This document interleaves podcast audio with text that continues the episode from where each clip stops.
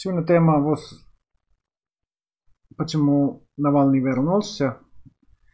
И я решил об этом записать передачу, потому что я сначала писал об этом на финском, потому что в Финляндии вообще не, не, не поняли, обсуждали, почему он, он вернулся, почему Навальный сообщил, что ему там ничего не угрожает, он не сделал ничего правильного, он хочет возвращаться в родину. В Финляндии как-то не, не, не поняли такой поступок, поступки не поняли, потому что понятное дело, что там что-то будет нехорошего. Не, не и потом я думал, что могу и это перевести на русском. России публику может быть более понятно, почему вернулся Навальный. Но тем не менее мне, мне кажется, что следует тут больше было тоже обсуждение по поводу тактики Навального, по поводу стратегии. И, и это все, конечно, тесно связано с том, почему Навальный вернулся.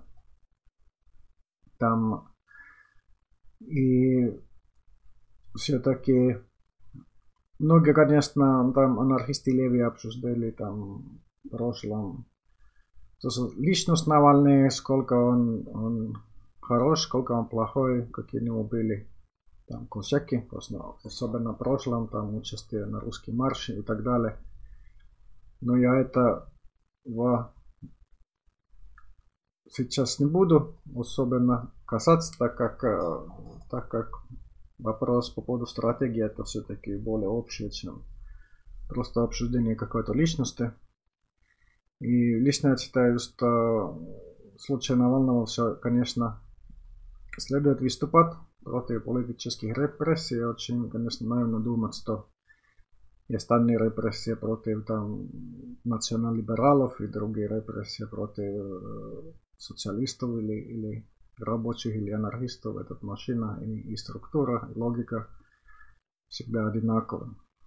И тот вопрос, кем можно сотрудничать, с кем нет, это у анархистов часто получается слишком много веса, и, и потому что все-таки это ну, не играет, на мой взгляд, такой уж, уж мега важную роль в истории анархизма или рабочего движения или социализма и так далее, как иногда анархистам кажется.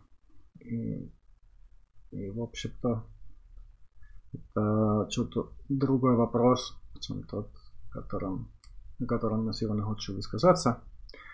Но я следил за дискуссией по поводу возвращения Навального в основном на финском дрессе. И там похвалили здесь. Надо, может быть, некоторым сказать, что Финляндия это с одной стороны но это довольно в плане внешней политики Финляндия это в каком-то смысле, в смысле противоречивая страна, потому что отношения с Путиным, с, с Россией, с властью Российской Федерации, а Финляндия это это хорошее, это намного лучше, чем у финских соседей или Евросоюза в среднем. Можно сравнивать только с, с, с немецкими отношениями, что это все-таки, но российская торговля для Финляндии, естественно, намного важнее, чем Германия, энергоисточники российские тоже. Финляндии важнее, важнее, чем даже Германия. Это с одной стороны так, дружественные отношения, построить ядерные реакторы, северной части Финляндии. Ну, народ Финляндии самый скептически, может быть, Евросоюз иногда по некоторым вопросам общественного движения даже более антипутинские настроения, чем, чем эстонцы или, или Прибалтика. Здесь, здесь нет особенно никаких пропутинских сил ни в левых, ни в правых. Там, конечно, сейчас правые они, они обвиняют левые, что левые там, там пропутинские левые обменяют правых, но если смотреть, например, как финские политические партии голосуют в Европарламенте, то обычно не участвуют. Но если есть какая-то пропутинская резолюция, то все финские партии, ну, их, их в Европарламенте их выдвигают там, там крайне левые, крайне правые, то финские депутаты в независимости от партии обычно голосуют против. То есть в Финляндии как-то есть такой прагматический торговый путинизм, очень сильно развитый, но какой-то политический, риторический, символический путинизм ну, фактически отсутствует. Но здесь, ну и Навального, собственно, все слова все поддерживают дело, но мало кто его поддерживает. И это все касается российской оппозиции целиком. Ну, Ария Пананен, например, она известная журналистка, занимается российскими темами. В одном из, из главных газет она сообщила, что вот Навальный вызывал Путина на дуэль, и один из них проиграет, один выиграет. Но я бы не назвал дуэлью ситуацию, в котором один только бьет, и второй только получает удары. Там тоже были в Твиттере, я видел обсуждение, что может быть Навальный вернулся, потому что он, он ну, вообще ФСБ может его убивать где угодно. Как мы знаем, за последние полтора года Европу убивали как минимум двух российских оппозиционеров, ну, точно не чеченских, но, но, но привязано, но это были дела, по, по, по крайней мере, некоторые из этих дел были связаны с деятельностью российские спецслужбы. Российские спецслужбы прямо участвовали к этому случаю раньше тоже, тоже были случаи, случаи убийства каких-то перебежчиков и так далее. То есть он везде в опасности, значит можно его возвращаться и может быть он тюрьму дальше больше безопасности, чем свобода. Но, конечно, кто лучше разбирается в российских реалиях, там все знают, что в российских тюрьмах просто за просто могут убивать неугодных. И никто не может быть безопас безопасности в российском зоне. Но почему уже Навальный, несмотря на всего этого, сообщил, что ему в России ничего не угрожает, он не боятся и так далее. Причина, на мой взгляд, в том, что Вся его карьера это основано на некий перформанс, том, что в России можно заниматься, что Россия это нормальная страна, там есть демократия, парламентаризм, можно заниматься том, чем заниматься в парламентских республиках. Можно там заниматься антикоррупционной борьбой, можно участвовать в выборах, выдвигать свои кандидаты, призывать кому-то голосовать и, и так далее. Он Сначала он занимался там популизмом против мигрантов, против кавказцев. Потом он перешел к участию по выборам. Точно еще до выборов были антикоррупционные деятельности. Были публикованы всяческие расследования по коррупционным делам. Обнаруживали там, там воровство там миллионы или миллиарды рублей. И были надежды, что как в нормальном стране, так и, и таким образом нам удастся поднять народу против э, системы. И миллионы людей посмотрели на этих роликов, роликов там и по коррупционных делах, но никого не посадили и ничего не изменилось, естественно. Ну, собственно, потом следующий этап, как я уже сказал, был участвовать в выборах, начал или баллотироваться самому, или ставить свой каких-то сторонников на выборах, но это обычно не пускали, не допускали в выборах. И в качестве альтернативы придумали проект умного голосования, то есть вы не дайте нам баллотироваться, значит мы будем голосовать за какие-то еще еще оппозиционные кандидаты. там. Но все это кандидаты умного голосования, да, в Москве были удачно и брали муниципального совета несколько яблочников, но если смотреть целиком в России, то обычно умное голосование это призыв голосовать там кандидатов КПРФ или Справедливой России. И это же на самом деле всем понятно, что это такие же кукловые партии, как, как и Единая Россия и ДПР по всем ключевым вопросам. Они всегда голосуют, как требует Путин. И даже если у этих партий будут большинство в Думе, то пока Путин во власти ничего не меняется. То есть это очевидно, что такая, образно говоря, нормальная политика в России, это, это невозможно. Но Навальный как раз популярный, потому что народ не хочет народ никак не хочет поверить на очевидное.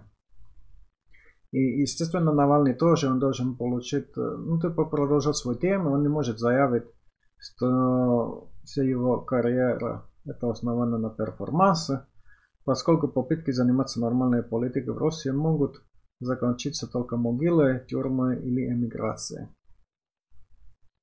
Ну, собственно, это то же самое у Навального были все эти варианты даже в течение прошедшего года. Могила, тюрьма или эмиграция. Но эмиграция ему не понравилась. Он сейчас дал шанс тюрьму и могилу. И с другой стороны, да, это понятно, что все это не может продолжиться вечно. Здесь российская ситуация это держится на Путина. И Путин, конечно, не будет жить вечно. И после 2036 года вряд ли будет Путина во власти. И Навальному уже обещали его три с половиной года, который был условный срок у него. Но, понятное дело, что ему посадят на намного более длительный срок, может быть, на, например, на 10 лет, как Ходорковского. Но иногда народ в других странах там возвращались политику спустя там 20 лет. Там Мандела, по-моему, сидел как минимум 20, 23 года и потом еще в домашнем аресте. То есть Навального, конечно, есть шанс, если он, он все это не удастся выживать. И, возможно, даже есть у него политическое будущее. Но пока он будет в тюрьме, я очень сомневаюсь, что он может участвовать на политическом игре, поскольку в зонах бывает, нужно работать по 16 часов за день, ну как нам известно, и свидание писем, писем может тоже не быть несколько месяцев подряд, но поскольку, но это, конечно, незаконно, но, но если хотят, так там все сделают. Ну вот, в Финляндии, да, был в каком-то смысле даже конкурс, кто решительнее других осудит арест Навального.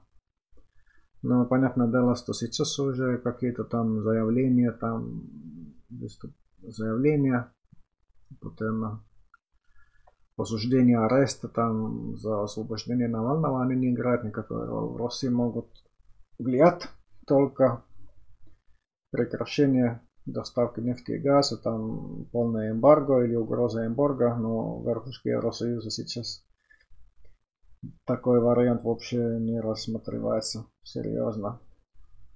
То есть Навального и дальше будут поддержать в словах, но, но не в делах. Ну вот, собственно, самый главный вопрос, какой политикой можно заниматься в России, если образно говоря, нормальная парламентская политика невозможна. И в каком-то смысле экстремальная, полная противоположность перформансу Навального. Перформанс нормальности это перформанс экстренного положения. Я, конечно, говорю сейчас, имею в виду Михаила Жлобицкого, который взорвал себе здание ФСБ два года с лишним назад в Архангельске. Его в России дальше запрещено как он полностью обсуждать. Но ну, я то его могу обсуждать, так как в России я не нахожусь.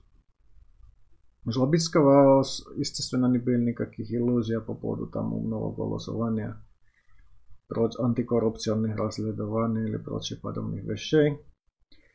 Но его мере там акция, там, там самоубийства и взрывы, это просто отчаянные меры, немногие в России готовы такие меры поддержать. Многие готовы, но, но очевидно недостаточно, и, и еще меньше тех, кто сам готов к подобным поступкам. Но многие имеют в виду, что, как мы знаем, уже возбудили больше 20 уголовных дел против людей, которые каком-то в широком смысле выражили либо понимание, либо поддержку Злобицкому в онлайне. И, и понятное дело, что без этих уголовных дел, то поддержка было бы больше. Но тем не менее, пока это все-таки не, не такое уж массовое явление.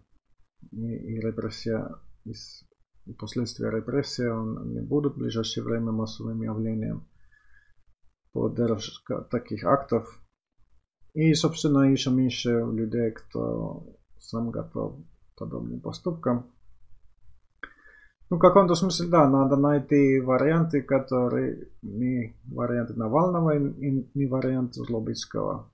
Там нам нужны варианты действия, которые одновременно являются возможными и доступными. Но возможными в смысле, что они не основаны на каких-то фальшивных надежд, о том, какие реалии в России, доступны в том плане, что это реальный мир, которым народ сейчас готов.